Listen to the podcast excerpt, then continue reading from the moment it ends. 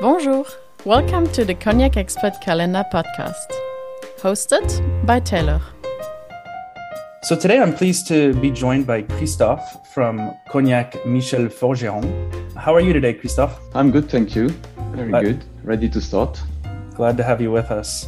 Can you tell the listeners who you are and what do you do? Okay, so I'm uh, Christophe Forgeron. I'm the son of Michel Forgeron, founded the company 54 years ago. Since the beginning, he did it with the uh, intention of producing and selling his own cognac one day, which he started doing finally back in uh, 1977.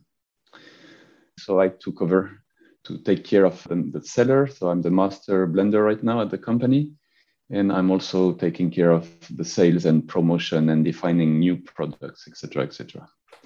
Can you talk a little bit about the philosophy of the Cognac Forgeron house? Since my parents decided to set up their own brand, they also decided to set some higher standards than the market to define their own product. One of the most important points is to propose cognacs at a stronger grade than the usual ones you can find on the market. What do I mean with that is that uh, normally all the cognac you can find is always at 40%, 41, 42%, sometimes for older cognacs. For us at Forgerons, in the beginning, we decided the only cognac at 40% would be the youngest one, which would be the VS. And then we start increasing the grade of alcohol for our VSOP, Napoleon, then a little bit more for uh, XO, Reserve. At the end, the oldest cognac we can propose, which is our Hors is proposed at this natural aging grade, so which is right now 50% after more than 40 years of aging. So this is one of the point. The second point, we also decided to make uh, blends older than the average. So for example, as you know, VSOP should be a minimum of four years of aging. In our case, we decided it would be a minimum of 10 years of aging. So right now, our VSOP is a blend of 10 to 15 years. XO should be a minimum of 10 years aging, and our own XO, we decided it would be a minimum of 20 years. So right now, our XO is a blend of cognacs ranging from 1989 to 1999, so which is uh, 20 to 30 years old, and at 45% alcohol. Okay, wow. So the age minimums are way higher than the standard. Exactly. I mean, we have been producing cognac for more than 50 years. We have quite some stock over 50 years. We are always pleased to share it with our customers. Why should we reduce ourselves to, to, to just propose a four years old VSOP and a 10 years old XO if we have much more and much more interesting things to, to share?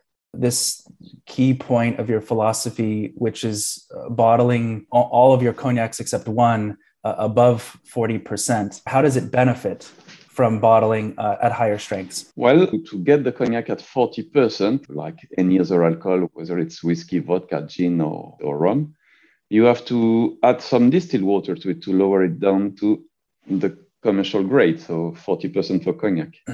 But what we favor here is the natural taste of cognac. This is a product that you will take pleasure to have for degustation, not that much for drinking. We found out it's the alcoholic strength is not that much of a problem if it's properly prepared. We decided to when we do the blends and when we start the reduction, first of all, we do very slow reduction to make sure the water will get time to integrate slowly with the alcohol. And then we found out the grade is is not aggressive, is not uh, too much spicy, is not too much alcoholic. This is part of our philosophy. Understood. Favoring the, the natural aging cognac over the quantity. No? Okay. So, can you explain what product we're tasting today? So, today we are going to taste one we call your Vieille Reserve. So, Vieille Reserve legally means it's more than 10 years old, but in our case, it's a blend of cognac ranging from 1979 to 1989. Let's say it's 30 to 40 years old, a little bit more. We propose it at 45% alcohol, which is, to my point, a good grade to really enhance the quality of the product. And how was the blend put together? How many barrels are we talking here? In this blend, I use uh, six different years. It first of all depends of what I would like to achieve. It also depends of what I have available. It also mostly depends on the taste of each year I'm going to use. I mean, it's not like you can uh, decide, okay, if I put uh, all the 10 years together and then I get my blend. It's not really like this. It's like if you want to make a blossom and you take flowers and not all the perfumes and not all the colors mixed together will give a good result. It's to your own appreciation, to your own sensibility to decide and to define what you think will fit best so that the addition of each of the years will give something even better at the end. Because you do natural reductions, is it safe to assume that you also don't add anything to the cognac in terms of sugar or coloring or any other kind of dosage? Normally, we don't need to add anything. In such old products, they have had a quite long history going from uh, one barrel to another barrel. I mean, it did not stay all its life in the same barrel. Sometimes it did, but not every time. Sometimes moved also from cellar to cellar. We have two different cellars, one which is drier, one which is more humid each cellar give its own characteristic to the resulting eau de vie. What can you say about the barrels that were used over the course of these 30 or 40 years that this vieille réserve was, was aging? Some of the years did some new barrels at some point of their life. Most of them did brown barrels. So brown barrels are barrels which are, let's say, five to 15 years old. Some very old, yeah, some of the very oldest cognacs of this blend aged in the original barrels my dad bought back in the 70s. Wow. So they give less tan right now, but they give more uh, finesse to the final product. And can you say where the barrels come from? Is it Limousin or Tronçais or somewhere else? Uh, it's a mix of both. Limousin is uh, rougher, let's say. So it might give some more color quicker and uh, some stronger taste, but it lacks a bit of uh, finesse of the product. Meanwhile, the Tronçais is reverse. It will give maybe a less color in short time, but to me the result is better in terms of smoothness. So having both of them is not a bad idea. So that for same year you can put a small batch in Limousin, another batch in Tronçais, and then check after a few years what, what the final result, what the taste, and then decide how to make your blend. I see. You know, here in this business, actually, nothing is one and zero. Mm-hmm. I'm coming from the tech business originally. So I used to work with one and zeros, but here everything is in between. So you always have to make a trade off between what you have available. You won't be able to repeat because the major factor here is time and is weather you, you can never bet what the final result will be. See. So now, if we move to a tasting note of this vieille réserve, mm-hmm. I understand that tasting notes are very personal. How would you describe the nose of this cognac?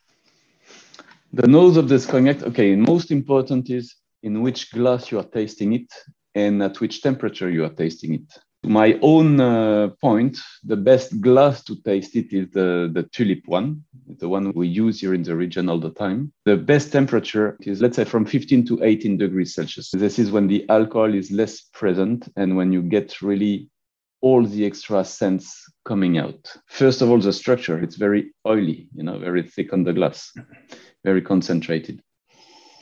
And then you may have some first aromas, sometimes of citrus, but it's not really the major point. At the usual temperature, so which would be around 18, what will come first is all the buttery notes, some toasted notes like coffee, toasted coffee like cocoa, in uh, toasted bread even.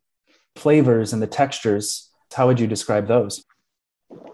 The flavor, the first drop you take, you will find it very smooth, very gentle. And then it starts to expand in the palate and you feel it after you swallow it going down, but always with smoothness, actually. Some very small notes of fresh tobacco, you know, some kind of uh, heat which comes back with retro effect after you taste it and which will last actually with quite a long time. Very persistent you feel it on the throat all the way down actually. It will stay on the palate. Yeah some slightly vanilla toasted notes mostly toasted notes this is what describe best this this cognac. And so would you just say that one of the reasons the cognac is so persistent on the finish is because of the natural reduction the higher strength that oiliness? Of course. Mostly it's because of the oiliness of the product which is not affected by distilled water. So this is why it's so persistent. And also, of course, the strength of alcohol. This, this is a wonderful product. I think a tremendous age, tremendous value for uh, what we're getting in the bottle. So thank you for talking about the product. Yeah. And, uh, and really, I, I insist very persistent after you drink it. For, for cigar amateur, I guess it should be a good match. Well, I'm sure everybody's enjoying it right now. Thank you very much for your time and your thoughtful responses. Okay, thank you very much. Bye-bye. Bye. Thank you for listening to the Cognac Expert Calendar podcast. All bottles of this calendar can be found on cognacexpert.com. Tomorrow is another day, another cognac. Au revoir.